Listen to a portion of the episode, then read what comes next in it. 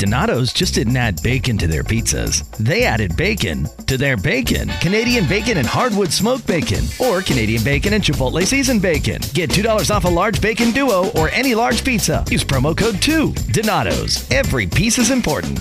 Donato's just didn't add bacon to their pizzas. They added bacon to their bacon. Canadian bacon and hardwood smoked bacon, or Canadian bacon and Chipotle seasoned bacon. Get $2 off a large bacon duo or any large pizza. Use promo code 2. Donato's. Every piece is important.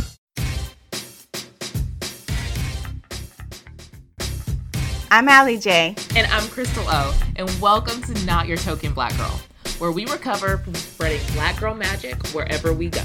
From careers and cocktails to men and mental health, we're breaking it all down on what it means to wear the token crown. So if you've ever said, I'm not your token, fill in the blank, then this podcast is for you. A fun and witty show that's a little bit shady, but 100% true. It's Saturday brunch combo with the girls in a quick 20 minutes. Now let's get started.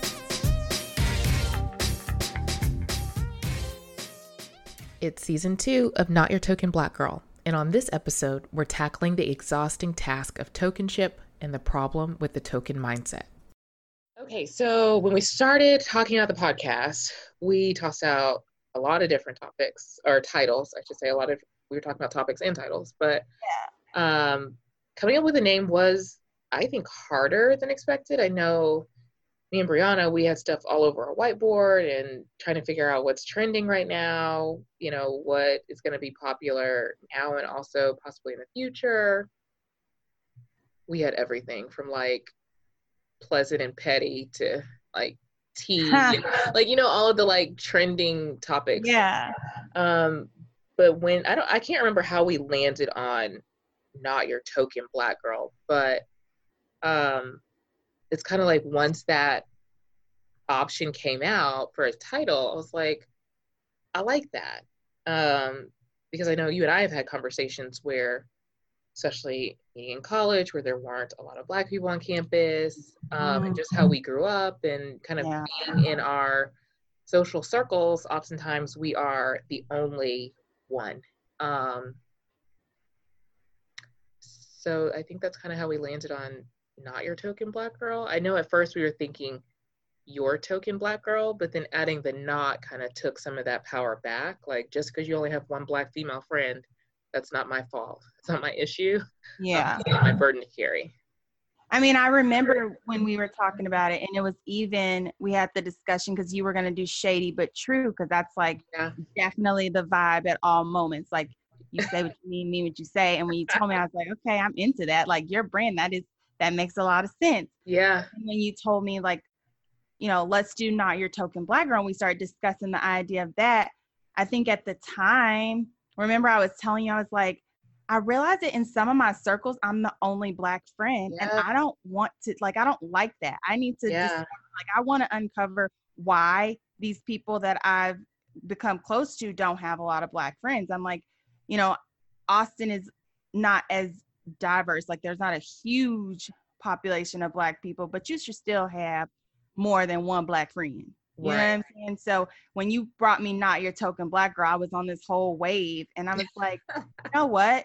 That's my thing right now. Like I'm not like I'm not the token for you, okay? Yeah. Like that's not a thing, you know? Yeah. So I think that you know, and that kind of leads into the whole idea of tokenism and how we have experienced it, especially yeah. college. Like we had one black professor at the time, right? Yes. It was just Dr. Moore at the yep. time.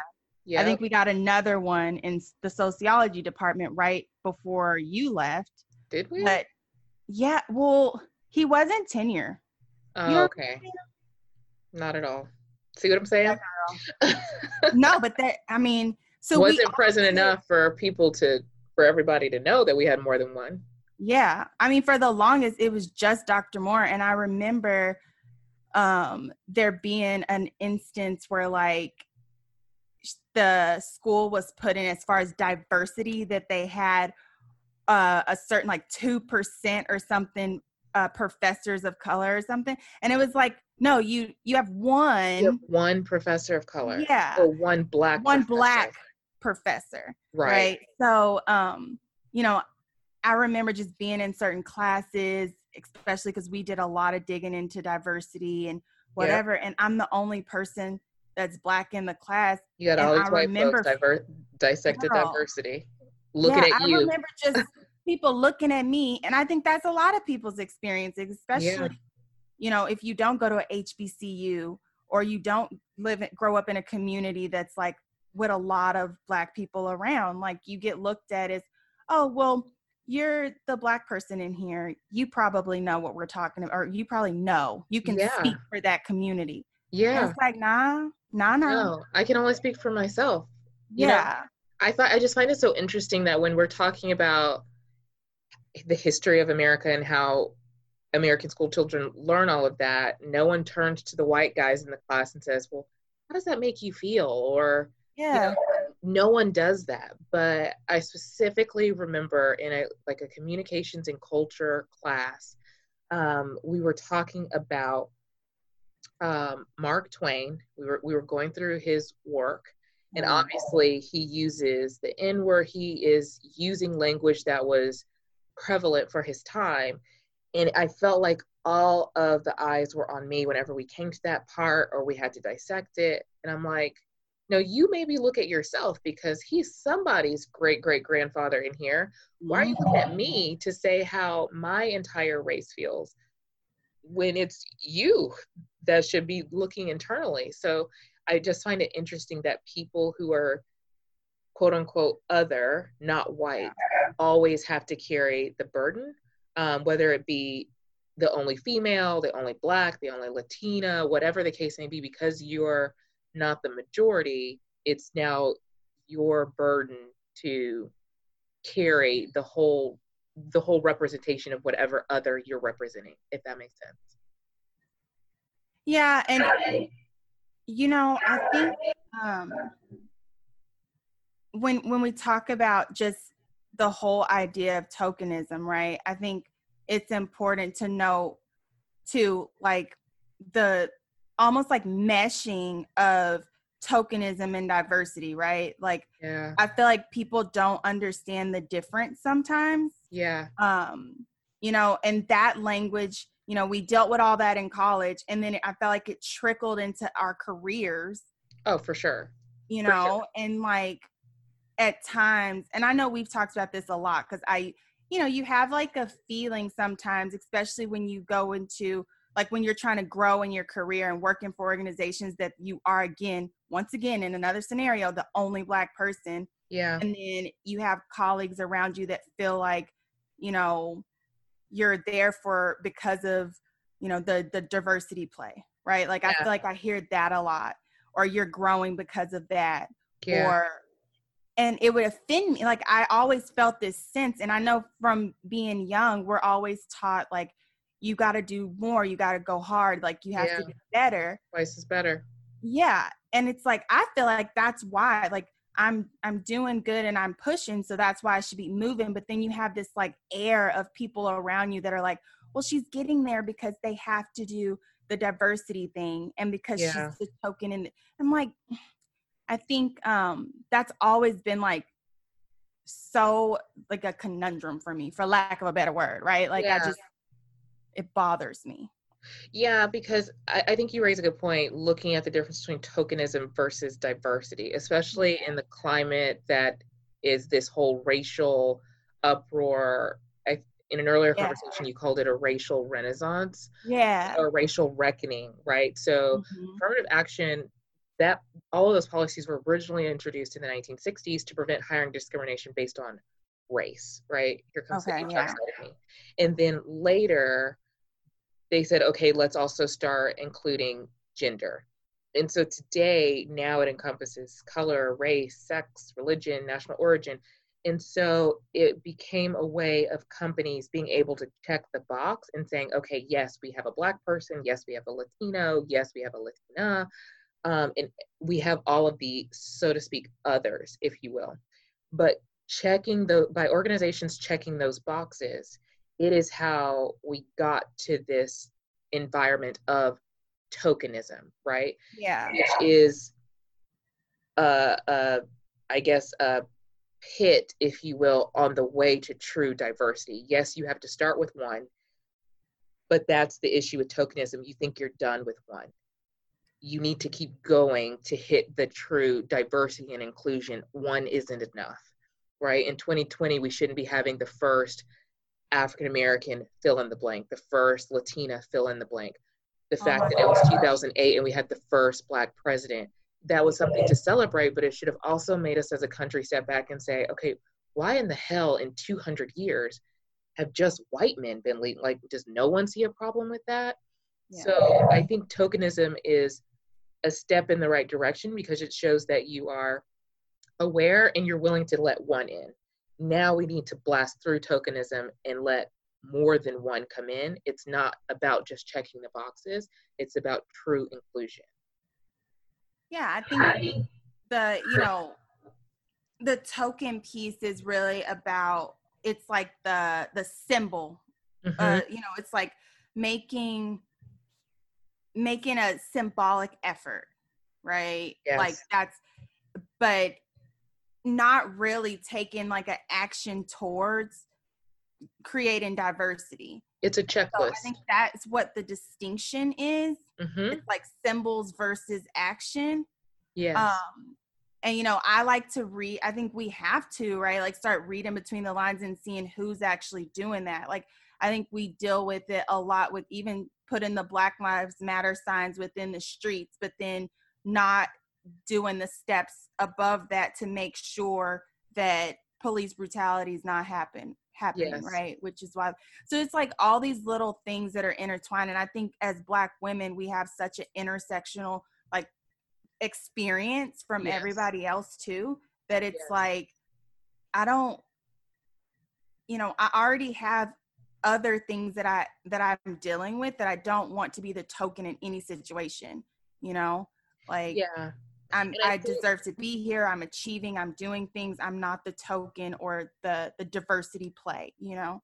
Yes, and I think companies, not just companies, organizations, groups, educational institutions, whatever, need to be very careful in the climate that we're in today because it's so great to see a lot of the country waking up and realizing that hey, black yeah. people actually do matter, and we should probably stop shooting them for fun. Um, but it does need to be a trend, right? I think mm-hmm. if it's a trend, then it stays in that tokenism spot. You just did this because it was good for promotions, it was good for revenue. Diversity has to be it's a hard it's an ethical thing at that point. You go from this is good for the bottom line with tokenism versus this is just the right thing to do. That's diversity and inclusion. Um, so I find it very interesting, and I think we're in a double edged sword. I find it very interesting that companies like um, Facebook and Instagram and um, even smaller companies are saying, you know, yes, Black Lives Matter. I know Amazon, Jeff Bezos is famous for outing people that send him messages saying you shouldn't be saying Black Lives Matter. I appreciate that. But why weren't you doing it before George Floyd's death? Are yeah. you doing it after it falls off the media cycle? So I, I I'll be curious to see, and maybe we have a follow up episode, maybe six months, twelve months down the line, where we're further removed from the one incident that kind of sparked and ignited all of these um, walks and and protests and all of that to see who's really still doing the work because it's never ending until there's true equality um, or who was just using it as a market play, which they're still in that tokenism box of we're checking the boxes yeah. to say exactly and using Black Lives Matter as a symbol rather than yeah. that like symbol of I'm not racist when actually it's like okay no there's some there's some what is it uh covert racism in there mm-hmm, that's mm-hmm. the right word i'm using yeah um you know i think that that's that's another added layer right mm-hmm. to tokenism is that you know you're doing these symbolic things but there's still that covert racism that's like ingrained in the action that you're taking yeah and really i think as long as and i think that there's this new wave of people that are like educating themselves on these different things and how to go about it and i think it yeah. takes work on both ends of the spectrum right but you know i don't know i've been i think this is a big topic that we've talked about a lot and we experience it so much that for sure. that was also a reason we were like we're to start our own businesses right? And we're exactly. to empower the women around us to eat too you know? Right. like come on. ain't no token in your organization in your right, org. no. No. Yeah. We are anti-token. Uh yeah. Not a thing. So, so um this how do you feel about reverse discrimination right because in tokenism coming out of affirmative action um people are saying you know yes it's good for us to leave space for traditionally um underserved or underrepresented groups. But now, and even as recently as July of this year, um, a group of white students sued the University of Texas for not getting in, saying it's because they're white. I know previously there was Abigail Fisher out of Houston sued UT for the same thing in 08. And just recently, the Supreme Court ruled against her. Um, so you have, and I mean, I've heard it in my career oh, Crystal got that because she's black. I'm going to talk to someone because I feel like if I hadn't been a white man or if I hadn't been a white female, it would have gone to me. Do you believe that there is reverse discrimination? Girl, no. and I know we've talked about this. It's no reverse race. Like you can't. How can we, the oppressed, be racist against the people that this shit is built to serve? Like it's not. We built it, and we it don't even benefit us. Right. You know what I'm saying? Ooh, like they have built so many systems, like so many systems to benefit white folks, right? For I just can't think of a good way uh, a way to say it besides white people. Yeah, white fair. But um, there's been so many systems that are built towards pushing them forward. You know, like how I just there's just no reverse racism. I like hate speaking on that point specifically because I know there's so many arguments and I'm not as researched enough to know how to articulate that to no, the platform. So, but I will, my stance is that that's not a thing. Like, sorry, white people, we're not discriminating against you. You know? I 100% agree. And I think you you hit the nail right on the head. We live in a nation and a world with systems and laws and just processes in place to benefit white bodies. So yeah. people that are not white that are forced to exist and operate um, within a system purposely built to benefit others, even if they're not built to not benefit you, they aren't built to benefit you. You see what I'm saying? Like even if you're a neutral, yeah. right? So blacks, black and brown people, these systems were not built in our favor. I think there are some races where they can kind of they play a more neutral role. So, um, for example, I feel like Asians, while they are minority, they don't experience the same trauma as black and brown people. No. Systems put in place around the globe, thanks to Europe, um, was not built for their benefit, right? They they were the Far East. We weren't. They weren't really focused on them. And then you have white people, who it was their ancestors who went out and conquered the world and put systems in place for their benefit. So there's kind of yeah. buckets that you can fit in. If you're in the most disadvantaged bucket, how therefore can you play and overturn a system built on centuries of oppression for someone who is in the category that it's built to benefit.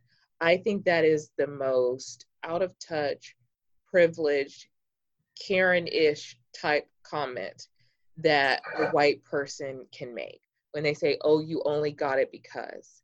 Because that is diminishing the work that that black or brown person had to do because i'm always thinking i have to be two or three times better than you for them to yeah. even get to notice me um, that diminishes all of that extra work it downplays the historical trauma and it also downplays the historical head start that white people have had. So I agree 100% that there is no such thing as reverse racism, reverse discrimination. Um, now, what's kind of a catch 22 with affirmative action and just tokenism in general, what affirmative action was trying to fix originally was based on race. The data shows today that the people benefiting the most from it are white women, which. Um, they are women, they're not white males. I get it.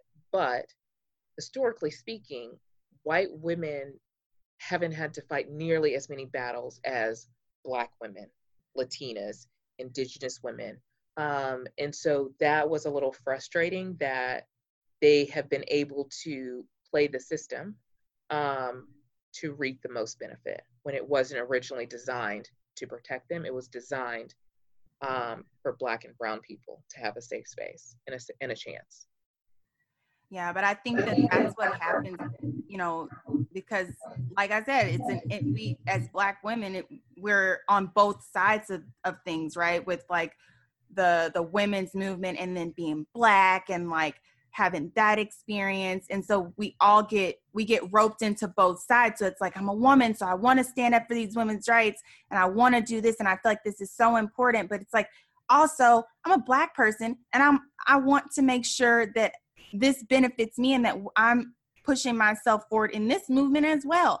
And yeah. so it's like yeah white women do get a, I, I feel like that you know that makes sense that they would get roped into the affirmative action thing and have been able to benefit from it you know yeah. um and that's just another thing that kind of makes it tough and feel unfair yeah in a sense um you know because we still have that no one ever tells the the white woman in the position that oh you're you you're moving up or you should be the chief diversity officer or you know like nobody's telling them that because they assume that they got in for affirmative action they're like oh, they must go hard, they must work. Exactly.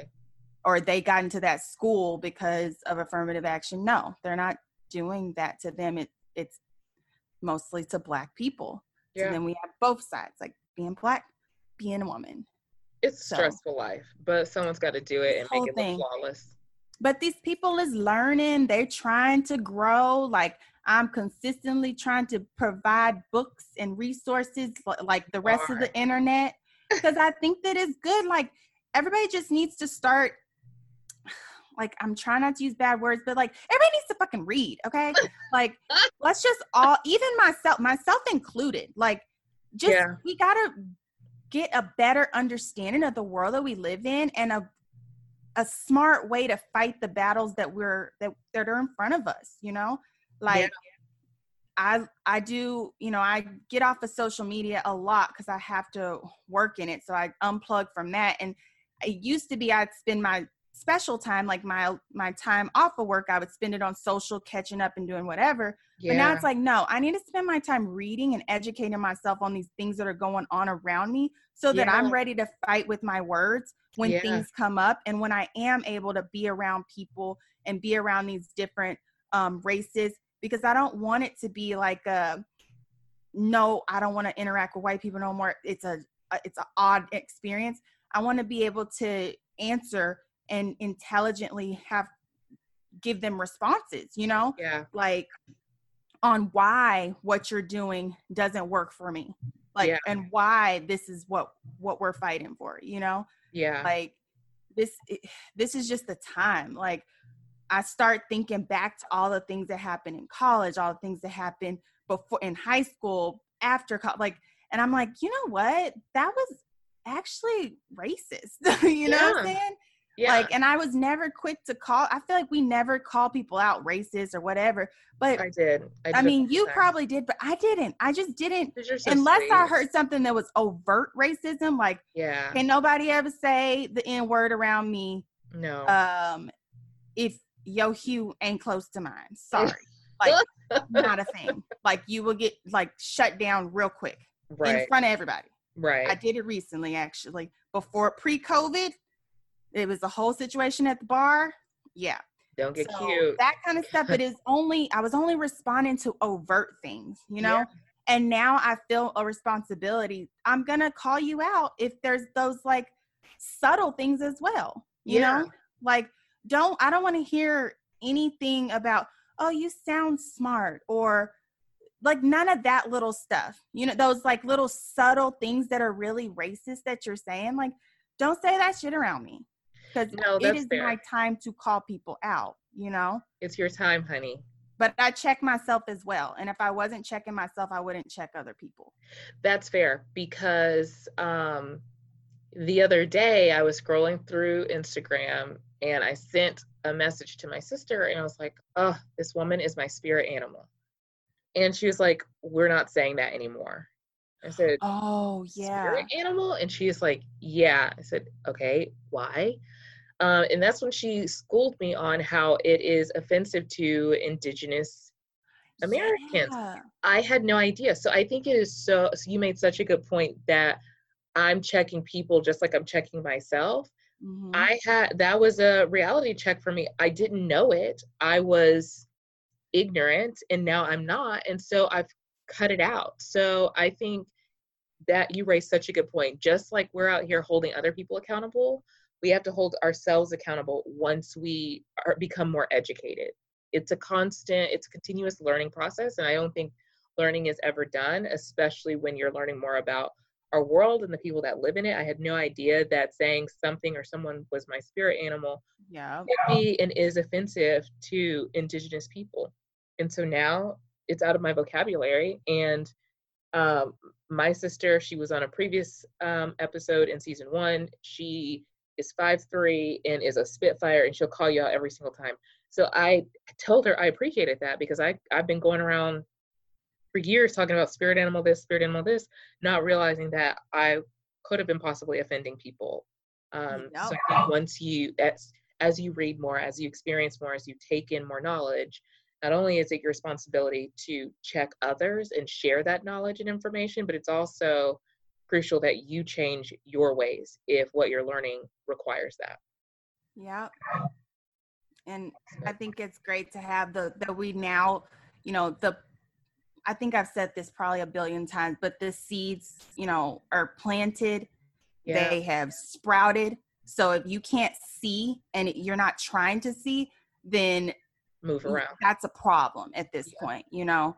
Um and so I think that allows for a more comfortability and especially with my friend circle I've had a lot of conversations and I'm happy that I have Yeah. the opportunity to just be like yo this is where I am with everything and I would love to know like have open dialogue about like where are you at stuff and how do you feel because you've said this before and I never really thought about it Yeah. but now I'm thinking about it, and I want you to know that that's not what you do.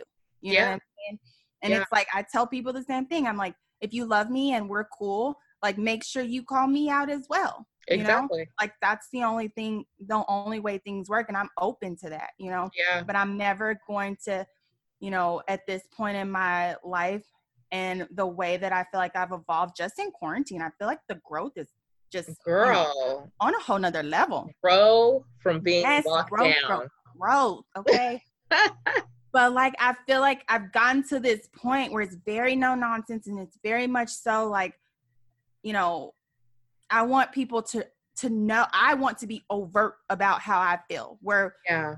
before I've always just kind of been like, whatever, like I'm just chill about pretty much everything. Like I never make a problem, but now it's like, Yeah. okay, just so it's clear, this Right. is where I'm at, and you gonna know it every time. No, you I think you have to. You have to make people feel uncomfortable. Um, either so they shut it down and it's not going around it's not being said or done around you, or it makes them uncomfortable enough to where they look inward and decide to stop making people uncomfortable. Yeah. No, I love that. Yeah. But I think this topic can go on and on and on. Yeah. Um, and we've had some conversations. I like going back and talking about the podcast episode where we talked to um, almost 30 and we talked table flipping. Like, yeah. I liked having those kind of conversations because it's one of those things where we get to hear those perspectives and we get to see what they're doing to ensure that they're not doing the tokenism thing but but pushing towards diversity and i think that their platforms like i've i've been listening you know, pretty frequently hearing the conversations they're having, and everybody should just be on that same wavelength of like, Absolutely. we're shutting down anything that's not about inclusion. Yeah. You know? And Yeah.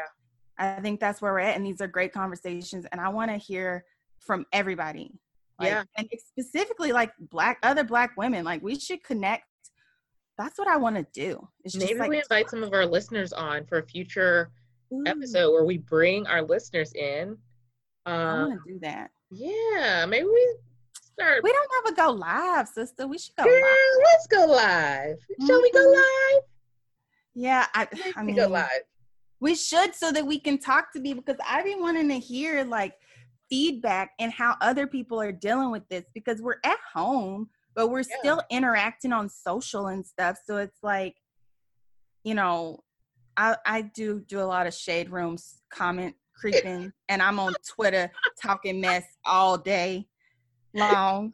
Get it Wow. together. and I literally every right now my my whole thing on Twitter is if they post something talking about because I follow all the police departments just to see, and especially the ones in Austin, and if they be posting something about just oh this like the last night somebody posted this guy got 12 years for leaving a dog in a hot car, but excuse me, where is um Breonna Taylor's Where are the like, why is that shot and killed Breonna murderer- why is that murderer still out or her murderers right Right. and plural. then this guy is in jail for a dog overheating and you know i love dogs you know i like am obsessed with my animals I know. but i thought about that and i was like this is is a black woman's life not worth more yeah than a damn dog?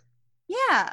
And so i that's my new hobby too is scrolling twitter and talking mess i'd be like Breonna taylor excuse me this is not relevant. Let's figure out another way to make sure black lives matter. Okay, look, social media Black Lives Matter justice. For real girl It's Well, hit us up in the comments. Let us know what you think. We're going to get together and figure out how we can go live to hear more from our listeners, or maybe even have some listeners come in and record with us a future episode. So stay connected to learn more about that. yeah this is Alliee J. And I'm Crystal O, and that's it for this week.